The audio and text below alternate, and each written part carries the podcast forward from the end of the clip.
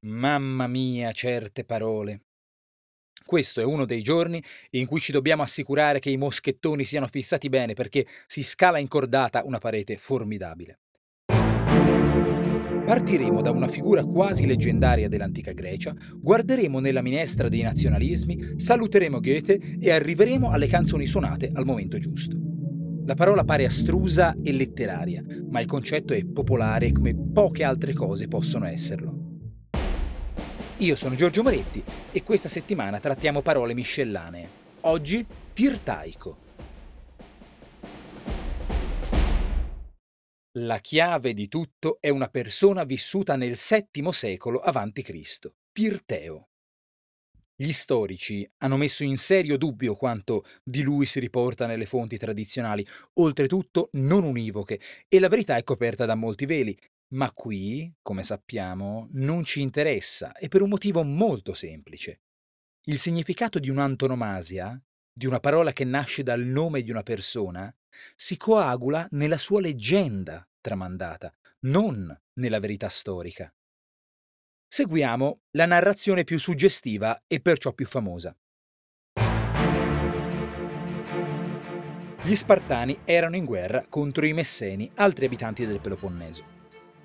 In una guerra precedente gli Spartani li avevano soggiogati e resi schiavi, ma dopo una sessantina d'anni sostenuti da Argo, altra grande città del Peloponneso, si erano ribellati e avevano mosso guerra contro Sparta, che si ritrovò in una situazione non facile, ancora ai suoi tempi come superpotenza erano di là da venire. In questi casi, come ognuno sa, c'è una sola cosa da fare. Come che cosa? Andare a chiedere consiglio all'oracolo di Delfi. E l'oracolo suggerì agli Spartani di chiedere un condottiero ad Atene. Ma fallo capire. Comunque, figuriamoci se gli ateniesi avevano interesse ad aiutare seriamente Sparta, ma non potevano contrariare l'oracolo e mandarono quindi la persona che immaginarono peggiore per ricoprire quel ruolo, Tirteo, un uomo che diverse versioni ci riportano con i peggiori attributi che all'epoca immaginavano. Zoppo, orbo, variamente deforme o perfino il colmo insegnante di scuola, ma era soprattutto un poeta.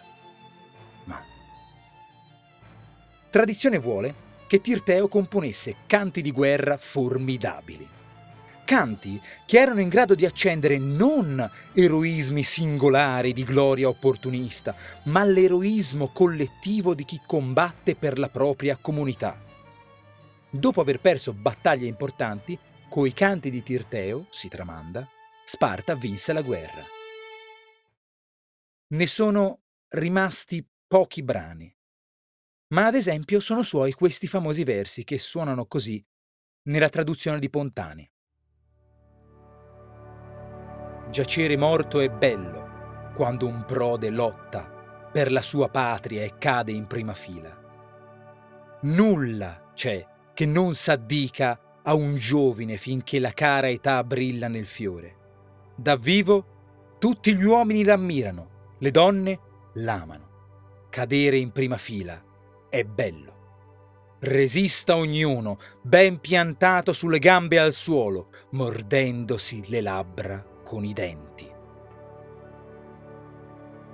Tirteo, con la riscoperta moderna del greco antico, ebbe una nuova, inattesa fortuna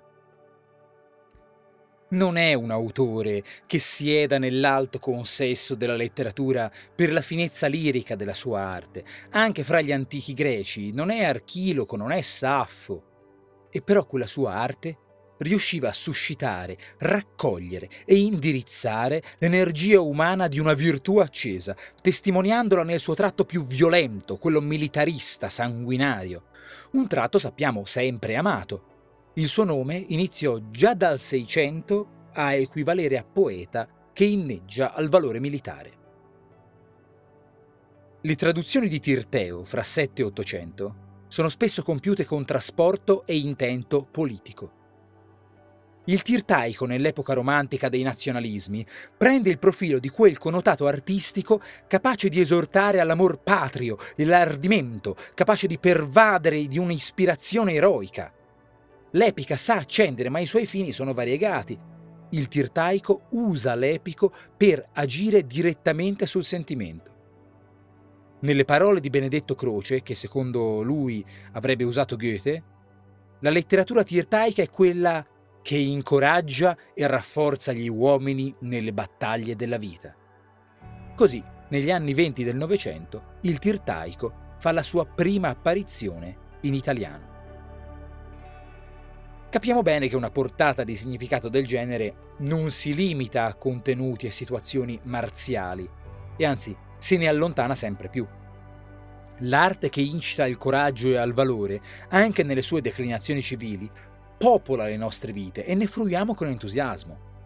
Pensiamo alle narrazioni tirtaiche sulla lotta alla mafia, ai cori tirtaici che fanno sentire un'unità, allo spettacolo tirtaico che ti fa alzare alla fine con tutte le altre persone accese al meglio.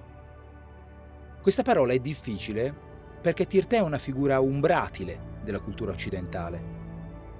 Ma nella sua mutevole parabola spiega un cambio di passo essenziale, la sua essenza determinante.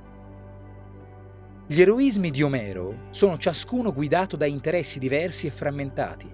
Gli eroismi di Tirteo sono l'eroismo di una creatura unita. Avanti verso una giornata radiosa e ricordatevi l'offerta per l'oracolo.